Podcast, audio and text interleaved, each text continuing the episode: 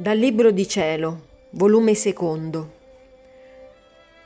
18 marzo 1899. La carità è semplice. Questa mattina seguitava ancora il mio diletto Gesù a farsi vedere da dentro il cuore mio e vedendolo un poco più carino mi feci coraggio e l'incominciai a pregare che non mandasse tanti castighi e Gesù mi disse, Che ti muove, o oh mia figlia, a pregarmi che non castighi le creature?